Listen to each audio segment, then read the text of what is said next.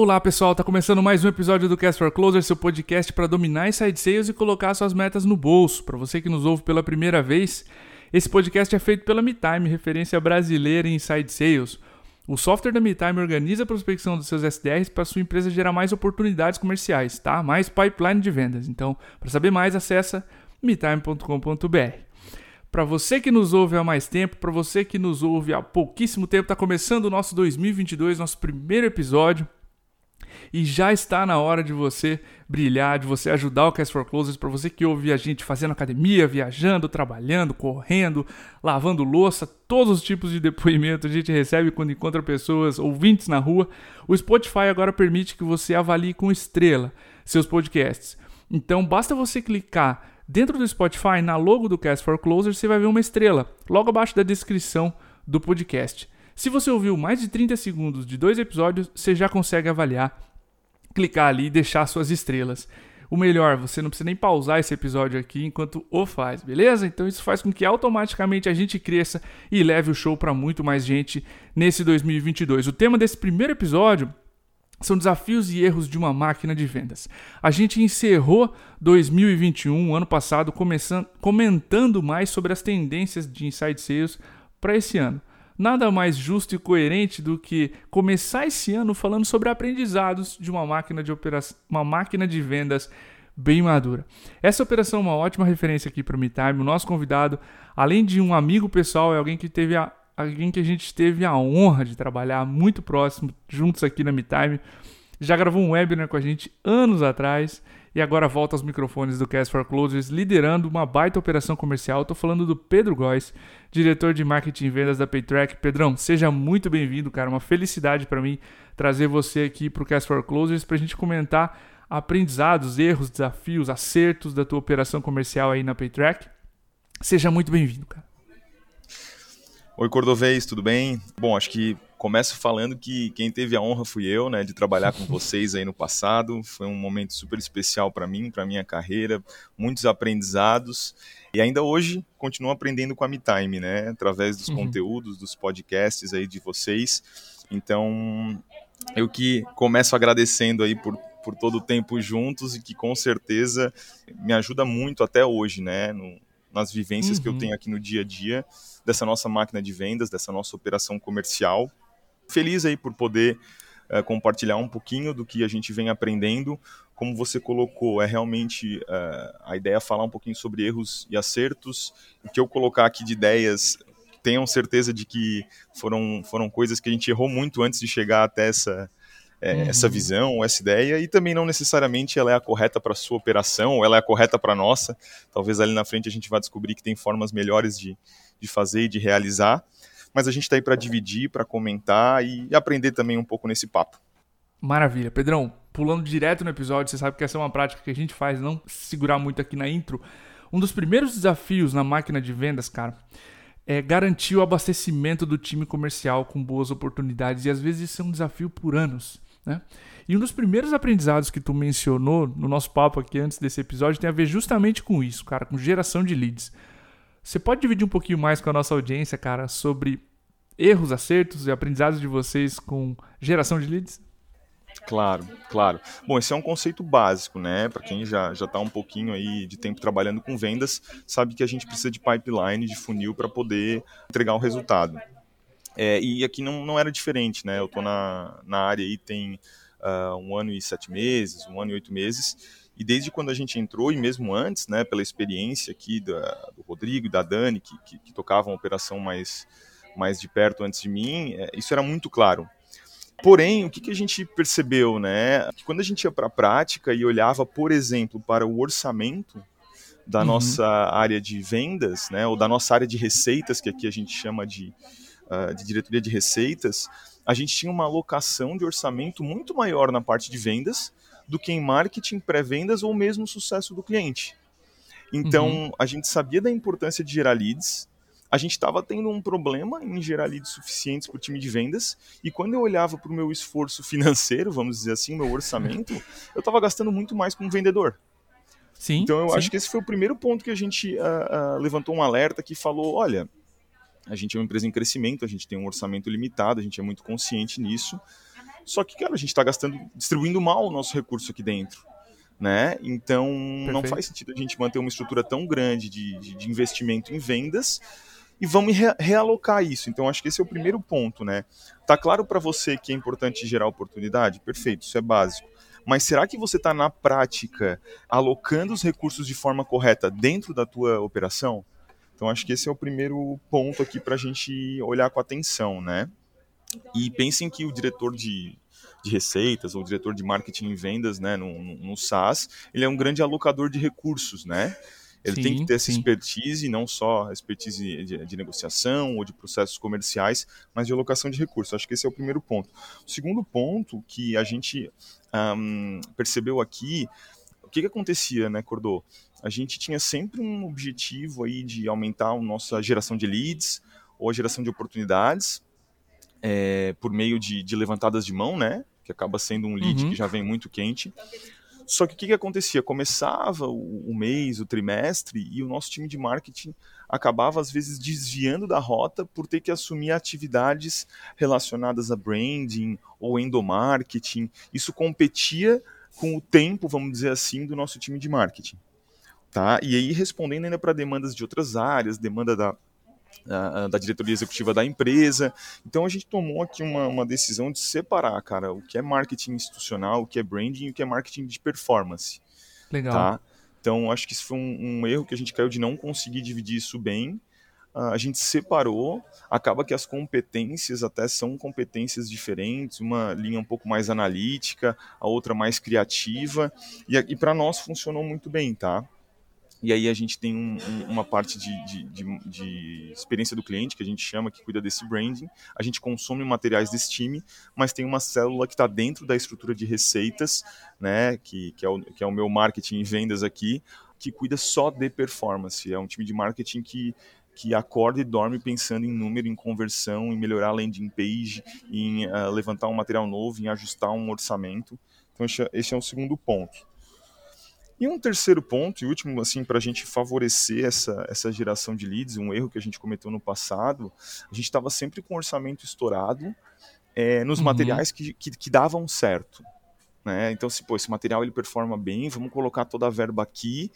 E aí, com isso, a gente acabava correndo um, um risco que muitas vezes se mostrou verdadeiro, que é aquele material parar de performar por uma questão de sazonalidade, ou ele ter, ou ele ter um teto né? Onde sim, eu vou aumentando sim. a verba e ele não, não tem uma, uma demanda maior de mercado. Então, a gente também viu organização de orçamento, começou a, a se programar para fazer um, um, rateio do orçamento, onde eu tenho 60, 30, 10. Então, eu tenho sempre uma, uma parcela do meu orçamento que é obrigatoriamente gasta em testes. Então, a gente Legal. fala muito sobre testar né, no, no marketing de performance, e na prática a gente vê essa dificuldade, porque a gente não quer se desapegar do que está dando certo. Então aqui a gente institui essa regra, é uma lei, entendeu? Cara, tem uma parte do orçamento que vai ser para ser queimado mesmo, para testar, e eventualmente vai descobrir qual é o próximo material que vai gerar um monte de lead e que vai virar oportunidade e por aí vai. Então esse foi, acho, o, o principal ponto que a gente trabalhou no marketing. Uh, e aí depois a gente foi pro pro pré-vendas, né? Um, construindo um time onde a gente segmentou, tá? especializou os papéis, então inbound e outbound. Uhum. Tá? Então isso é muito, muito importante. A gente em algum momento trabalhou com uma mistura desses, dessas posições na mesma pessoa e a gente percebeu que a performance era pior. E uh, mais ou menos por agora, aí no final do ano, a gente começou a deixar mais clara a carreira desse pré-vendas, né? Então a gente entende que um pré-vendas uh, que inicia a jornada, ele já vai uh, assumir leads inbound. Então, apesar de, uhum. disso ter um custo para a empresa, é um lead um pouco mais fácil de trabalhar, a gente consegue rampar mais rápido o time de, de, de pré-vendas, o pré-vendedor, e conforme ele vai evoluindo, ele deve assumir uma posição outbound e ir seguindo uma formação comercial aí para no futuro assumir outras posições dentro do time. Tá, então, sim, até para não estender muito nesse primeiro tópico, eu acho que esses foram quatro pontos assim que a gente conseguiu trabalhar para fomentar a, a, geração de oportunidade uh, na, na base do funil. Cara, Pedrão, sensacionais esses pontos. O marqueteiro que habita em mim aqui ficou extremamente feliz, cara. Esse é o playbook mais maduro que existe. Liberar, é, equalizar a verba entre marketing e vendas, focar em marketing de performance, separar o institucional, não tirar tempo dessa pessoa de geração de demanda, que é especialmente importante para abastecer e manter o comercial andando. Então, pô, parabéns pela, pela maturidade, é isso que a gente precisa para fazer com que a operação tracione. Né? Manter o foco, especializar o time comercial, enfim, especializar ali os pré-vendedores. É, cara, como esse é um podcast de vendas, a gente já começou a tocar um pouquinho aqui em pré-vendas, eu fiquei especialmente interessado nos dois pontos que você trouxe sobre vendas. Tá? E o primeiro envolve como vender para clientes com perfis muito diferentes. Sendo o mercado de vocês, né, da Paytrack, tão amplo, que erros, acertos, aprendizados tu pode dividir para a gente sobre vender para clientes com perfis muito diferentes, Pedrão? Pô, legal.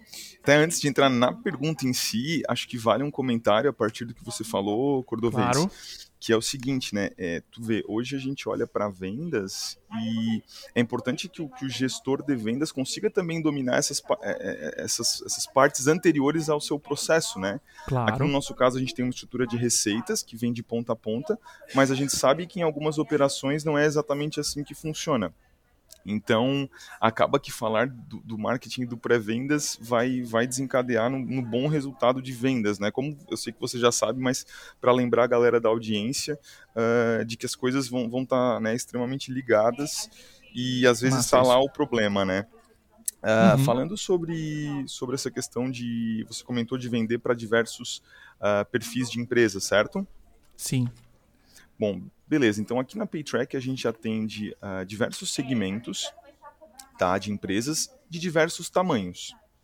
Tá? Então existe realmente aí desde uh, empresas de serviço bancário, serviço de saúde, de máquinas pesadas, é, empresas que estão só no Brasil, empresas que estão uh, no mundo todo, né? Uma vez que a gente atende dores de gestão de viagens e despesas corporativas.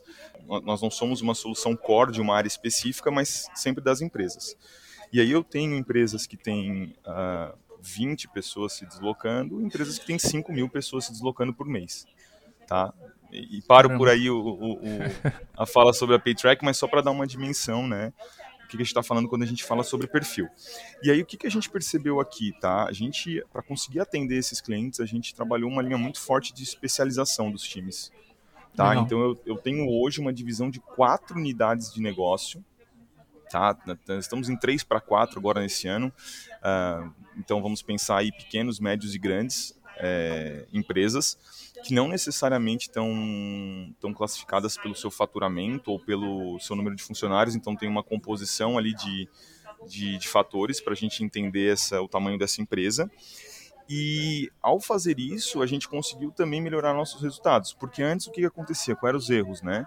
A gente tinha um vendedor aqui, ele recebia um cliente com 25 viajantes, uh, ou pessoas que iam prestar contas né, em deslocamentos uhum. locais, ou que usam um cartão corporativo, enfim, a gente tem vários produtos. Uh, e na call seguinte ele atendia um com 3 mil. Então eu te pergunto, o vendedor está aqui, ele está há dois meses na empresa, tá? A gente tem os processos de onboarding, de treinamento, uh, mas tu acha que realmente ele vai conseguir se adaptar de forma rápida, entender as dores e uh, realizar um bom discurso nos dois casos? A gente Não, espera que sim, mas a gente sabe que é muito difícil, né? É. Uhum. Então, assim, o primeiro ponto foi esse, a gente uh, clusterizar esses clientes e segmentar uh, tudo relacionado a ele. Começa pelo vendedor, o vendedor acaba sendo mais fácil, né? Então, ó, você vai atacar nessa carteira, as dores dessa carteira ou desse perfil de clientes são A, B, C, D, as soluções são E, F, G. E isso traz algumas outras vantagens, né?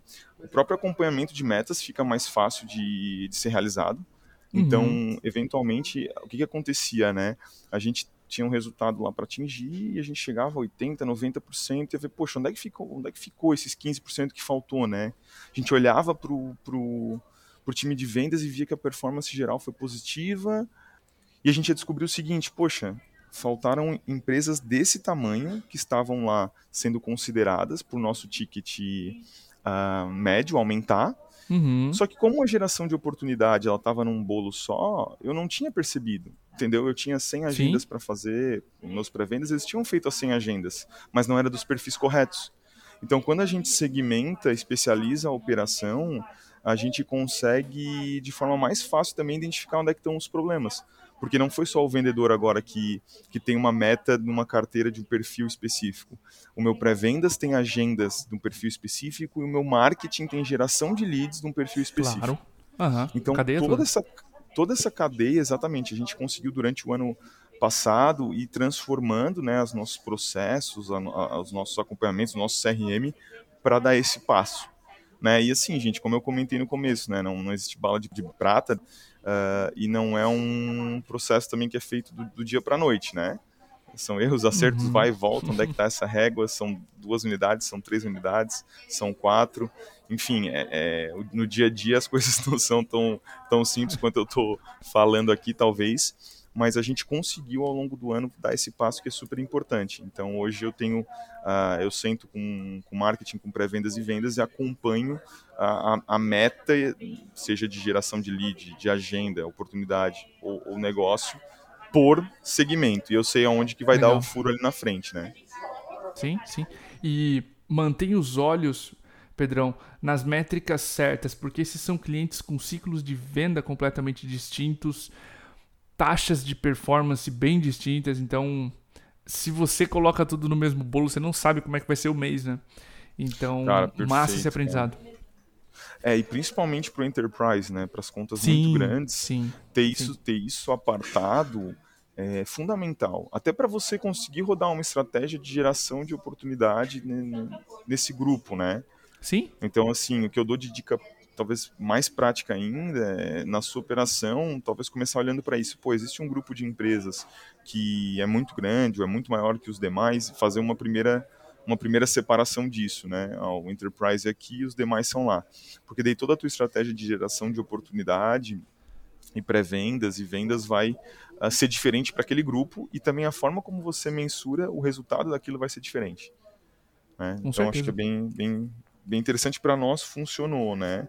Uh, bastante. E eu, eu acho que eu mencionei ele no começo, né, do, do, do vendedor, mas para deixar claro, e principalmente para quem está escalando uma operação de vendas, você deixar mais fácil o ramp-up do teu vendedor vai fazer toda a diferença para te bater a meta Sim. ou não, entendeu? É uhum, muito difícil uhum. contratar, é, é, difícil treinar, então se você conseguir deixar esse processo mais azeitado possível, mais fácil, com uma especialização, tua performance no geral também vai ser muito melhor.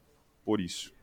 Animal. Ótimo ponto. Ótimo adendo aqui a tua resposta. Pedrão, o segundo aprendizado, terceiro item aqui do nosso papo, o segundo aprendizado sobre vendas é a venda de múltiplos produtos. É sempre um desafio para o vendedor, né? Saber é, fazer essa venda certinho. Então, quais aprendizados dessa máquina de vendas de vocês com relação à venda de múltiplos produtos, cara?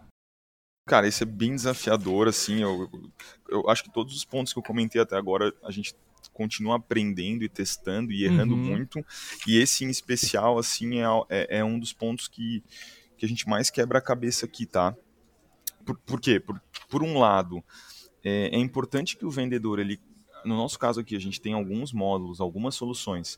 É importante que o vendedor identifique exatamente qual é a dor do cliente e a gente não se importa e até prefere uhum. que esse uhum. vendedor realize a venda daquele ponto específico o mais rápido possível baixe o lead time e depois jogue para a estrutura de sucesso do cliente para poder uh, fazer o upsell ou, o cross-sell, né, uh, conforme a especificidade do caso.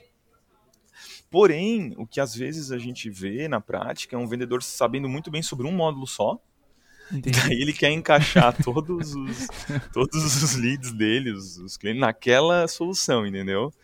Sim. Então, assim, é, é, é, é bem desafiador, esse, esse é o problema, essa é a dor, né? O que, que a gente começou a mexer no, no ano passado e começou a, a surtir efeito, tá? É, comissionamento, cara. Volta, uhum. se tu estás com uma dificuldade de, de. Porque qual é a consequência né, do que eu acabei de falar ali em relação ao vendedor? Que muitas vezes a gente vai ter só um produto sendo vendido, ou a gente vai estar tá perdendo né, clientes que a gente nem sabe. Sim. Né, porque a gente não Sim. explorou a dor correta, não deu a solução correta, não deu o remédio correto. Uh, e aí, um dos, dos, pontos que a gente começou a mexer no ano passado, e acho que a gente tem muito para evoluir ainda, é a questão de comissionamento. Então, fazer um comissionamento inteligente que fomente a saída daqueles produtos que são mais estratégicos para a empresa. É óbvio Legal. que isso, isso também é, de certa forma, um pouco do básico, mas eu também convido a todo, todos os gestores aí voltarem e olharem e se perguntarem se esse comissionamento está sendo feito da forma mais inteligente possível. Né? Semelhante ao que eu falei uhum. no primeiro ponto da conversa, lá do orçamento da estrutura de receitas, né, de marketing e vendas. E aqui a gente começou a tomar algumas ações de mudar, criando bônus conforme o share da carteira, criando algumas estratégias adicionais ao que a gente já fazia tradicionalmente. Né? Nós somos uma empresa SaaS, então o, o MRR e o setup, que para nós são, são os conceitos básicos, mas a gente tem produtos que nos rentabilizam de formas diferentes. E para claro. esses produtos a gente precisava encaixar linhas de, de, de comissionamento diferentes. Tá? Eu acho que esse é um ponto. Aí você vai me dizer, poxa, Pedro, mas tá, você está mexendo no comissionamento, você não está resolvendo o problema de um, de um bom treinamento, de um bom alinhamento cultural, é que acaba que para o time de vendas isso vai puxar muito, porque o vendedor ele vai querer ganhar mais dinheiro e aí ele vai se esforçar para aprender mais sobre os outros produtos, sobre os outros módulos, então isso acaba sendo uma força motriz, entendeu? Para claro. uma série de outras mudanças. Claro que além disso, processos de treinamento, então é, para mim está muito claro que nessa nova, não sei se nova ou não nova, mas hoje em dia o SaaS, na, na estrutura de receitas né, da, da, da máquina de vendas, você tem que ter uh, pessoas, uh, processos obviamente, mas eu digo até pessoas assim específicas olhando só para a capacitação uhum. de outras pessoas. Né? Porque Sim. a gente precisa crescer de forma geral, isso vai depender de cada empresa aí que está nos ouvindo, mas no caso aqui nosso, de muitas outras empresas do Brasil, a gente precisa crescer, triplicar a cada ano. Então, é, é, é um crescimento muito violento. A gente depende das, das novas pessoas entrando para poder uh, entregar esse resultado. E sem um processo eficiente de treinamento não vai acontecer. E um último ponto que eu anotei sobre, sobre esse desafio é, para contas maiores, deixar um espaço para flexibilidade nas propostas Legal. comerciais tá? Então, assim, tem que estar tá alinhado aqui nas contas maiores, é, ou médias, tá? No, no caso de, de, dores, né, ou no caso de você ter muitos produtos, é, você tentar deixar um pouquinho de flexibilidade se a tua máquina está no, no momento inicial, tá? Uhum. Porque daí você vai aprender sobre quais os melhores caminhos, como montar as tabelas comerciais. Então, assim, foram três pontos assim que eu, que eu acho que vocês podem colocar no, no radar, que é o comissionamento, processo de treinamento e uma flexibilidade inicial da tabela comercial para as contas maiores. Como eu falei, eu acho que é um, é um tema super desafiador e daria para aprofundar e seguir mais, mais tempo em cima disso. É, mas esses três elementos foi o que a gente mexeu, conseguiu mexer no ano passado e começou a surtir um, um, um bom resultado. Que massa, cara. E o próprio Mark Roberge, ele diz no The Sales Acceleration Sim. Formula para você estimular comportamentos que você deseja no time comercial pelo comissionamento. Então não tem nada de errado fazê-lo, né? Se você quer é... Não, pelo contrário. Sim, sim, e você mencionou, né, o time comercial vai atrás ou do caminho mais rápido para venda, que é natural, ou do maior comissionamento, né, de aumentar. Então ele vai se estimular a entender do outro produto, fazer um diagnóstico correto e oferecer o remédio correto, como tu mencionou. No meio da tua resposta, Pedrão, tu mencionou o objetivo aqui da minha última dúvida para você, que é o desenvolvimento, o talento, a máquina de aquisição de pessoas para esse crescimento. Que aprendizados, cara, vocês têm de 2021, desses últimos anos, sobre aquisição de talentos? Tá, beleza. Bom, a, a gente contratou muito no ano passado, tá? Uhum. Então a gente quase triplicou o número de, de colaboradores aqui na empresa. E o que, que a gente percebe, né? E aí eu vou falar com um viés eh, da operação de receitas, né? Da, da diretoria de receitas. Uhum. Porém, eu acho que isso vale para várias outras áreas também, tá? Áreas de operação e tudo mais. É, hoje aqui na diretoria de receitas a gente tem o, o marketing de performance, pré-vendas, vendas e sucesso do cliente. a gente percebeu na aquisição de talentos que os grandes talentos estão, na maioria dos casos, já conosco, que é aqui dentro de casa, né, na nossa própria empresa. Então a gente começou a olhar com muito mais carinho para isso, entender que tem algumas áreas da empresa que são, é, de certa forma, porta de entrada, né, para quem está começando na carreira comercial, quem está começando uma carreira de software, e ter planos, por exemplo, no nosso caso aqui do um pré-vendas, onde a gente desenha não um plano de carreira, mas um guideline de como ele vai se desenvolver uh, ao longo dos trimestres conosco uhum. e quando ele está habilitado para, por exemplo, dar um próximo passo, seja na própria área ou em outras áreas, né? seja CS ou vendas. Que então, legal. em paralelo a isso, a gente também considerar no nosso orçamento e na nossa estrutura de ano uma visão de que o pré-vendas, por exemplo, tem que ter um pulmão de pessoas para a gente poder uh, distribuir esses talentos para demais áreas da empresa. Então acaba sendo já algo planejado certo? A coordenação uhum. de pré-vendas está ciente disso, então ela sabe que ela é uma área formadora e que em algum momento ela vai uh, levar esses talentos. E ali a gente tem uma, uma, uma estratégia bem forte de contratação, de buscar pessoas uh, no mercado que querem iniciar a sua jornada na área comercial. É, enche, vamos dizer assim, é como se fosse um funil de pessoas, né, no bom sentido, uhum. gente, pelo amor de Deus mas para a gente conseguir estar tá sempre uh, com oportunidades de crescimento internas que vão levar a nossa empresa a crescer e entregar os seus números. Então, eu acho que esse é um ponto bem importante. Tem uma série de outras vantagens nisso, né, Cordovez? Uhum. Quando você faz uma promoção interna, você tende a quase que certeza você está trazendo uma pessoa que já está acostumada com a cultura da empresa, que já mostrou resultado, que já conhece uh, como que funciona o nosso modelo de, de gestão. É, então você diminui muitos riscos, né? Uhum, e muitas vezes certeza. vale, vale mais você uh, trazer essa pessoa de dentro, mesmo que ela não tenha uh, as competências todas, do que trazer um grande vendedor de fora, por exemplo. Né? Claro. Porque esse cara ele vem com, em alguns casos, com um salário, às vezes que pode estar inflado, a gente não sabe. Né, da, de uma última experiência que ele teve. Uhum. Ele vai ter um ramp-up mais longo, isso é fato, é provado, tem estudos que apontam isso. E aí a gente ainda vai ter todos os riscos do, da questão cultural, da questão do fit, uh, o modelo aqui de, de vendas, a gente tem uma pegada comercial bem forte aqui na, na, na PayTrack, então é, eu acho que olhar para a parte de talentos, como, como com a mesma lógica que a gente olha para o comercial de temos que gerar oportunidades, então temos que ter as pessoas na camada. Vamos considerar no nosso orçamento que a gente tem que gerar um, uma gordura disso, porque elas vão ser promovidas internamente, deixando Legal. claro para elas o caminho. Eu, eu, vejo assim até para esse nosso ano que talvez seja o, o grande ponto. Assim, a gente tem obviamente algumas coisas bem importantes para ajustar na operação de vendas, de pré-vendas uhum. uh, e de marketing, né? Sempre tem pontos para melhorar, mas uh, e de sucesso do cliente.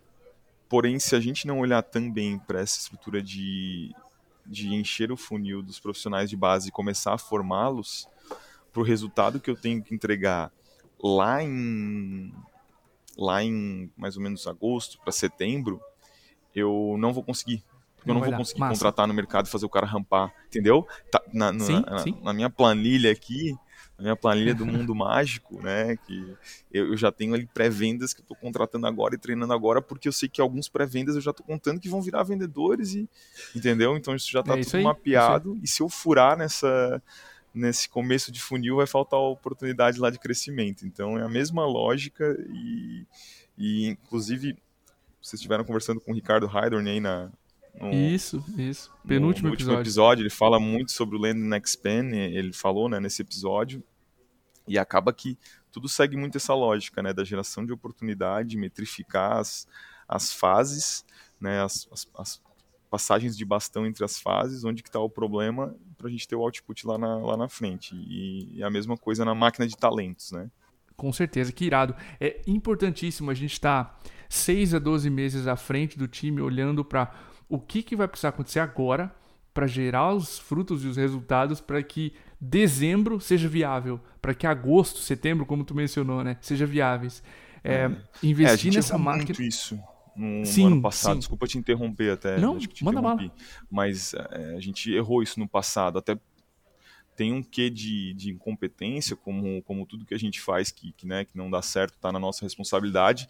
Teve um quê extra aí da, da situação global do, da pandemia, que uhum. impacta uhum. um pouco, de, dificultou um pouco algumas análises, mas foi uma coisa que a gente putz, errou e falou, cara, esse ano a gente não pode errar, vamos, vamos mês a mês bater como é que está o nosso funil de, de, de, de, talentos, entendeu? Claro. Isso tem que ser claro. quase, quase como forecast.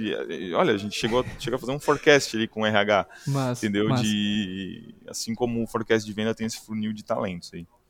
É mega saudável porque o RH vai precisar se preparar para essa tanto de abertura de vagas. A gente está passando pela mesma coisa aqui na MeTime. O RH precisa se preparar para quantas vagas vão ser abertas simultaneamente. É um funil exatamente como é o do comercial.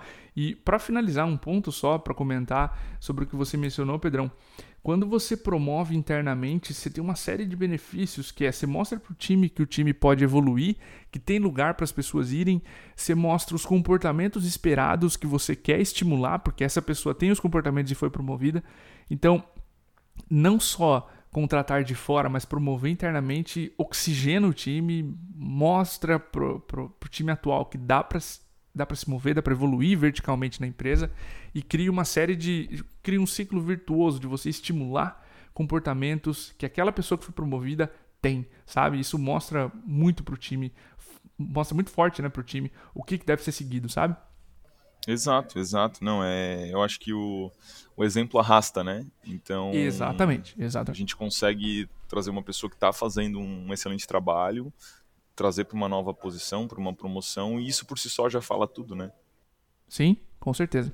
Pedrão, eu queria te agradecer, cara, pelo teu tempo, pelo, pela dedicação, pelo carinho que você deu a esse podcast, pelo tanto que você se preparou, pelas suas anotações. Dá para perceber quando o nosso entrevistado, a nossa entrevistada vem com esse carinho, essa preparação uma felicidade muito grande para mim acompanhar o que vocês estão fazendo aí na Paytrack. Já almoçamos juntos no ano passado, já sei do que está acontecendo e do ano incrível que vocês tiveram e continuam tendo.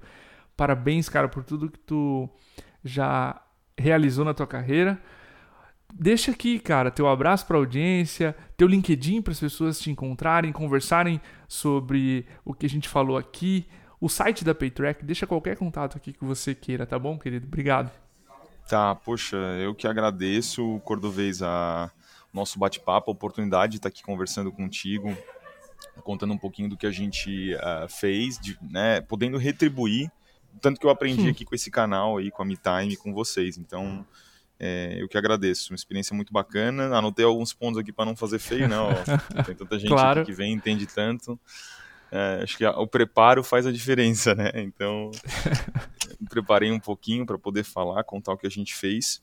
Uh, e é isso. Bom, pessoal, LinkedIn, Pedro Henrique Martins Góes, tá? Uh, a nossa empresa Paytrack, é paytrack.com.br, o, o, site, né? Se eventualmente alguém que estiver ouvindo tiver com qualquer problema aí relacionado à gestão de viagens ou às despesas corporativas, né? A gente faz de ponta a ponta é, te, tem tecnologia para solucionadores de ponta a ponta em diversos segmentos. Você pode entrar lá, olhar um pouquinho mais e pedir o contato aí de, de alguém do nosso time comercial. Massa. E é isso, pessoal. Desejar um bom feliz, um bom, um, um bom 2022 aí para todos aí no, nos times de vendas, de marketing, de pré-vendas. Sucesso e metas batidas. Com certeza. Para você que ouviu esse episódio até agora, o nosso obrigado, o nosso abraço, um feliz 2022, um ótimo ano comercialmente para todos vocês e que vocês dominem side sales, coloquem suas metas no bolso. Nós nos vemos no próximo episódio. Um grande abraço, até a próxima.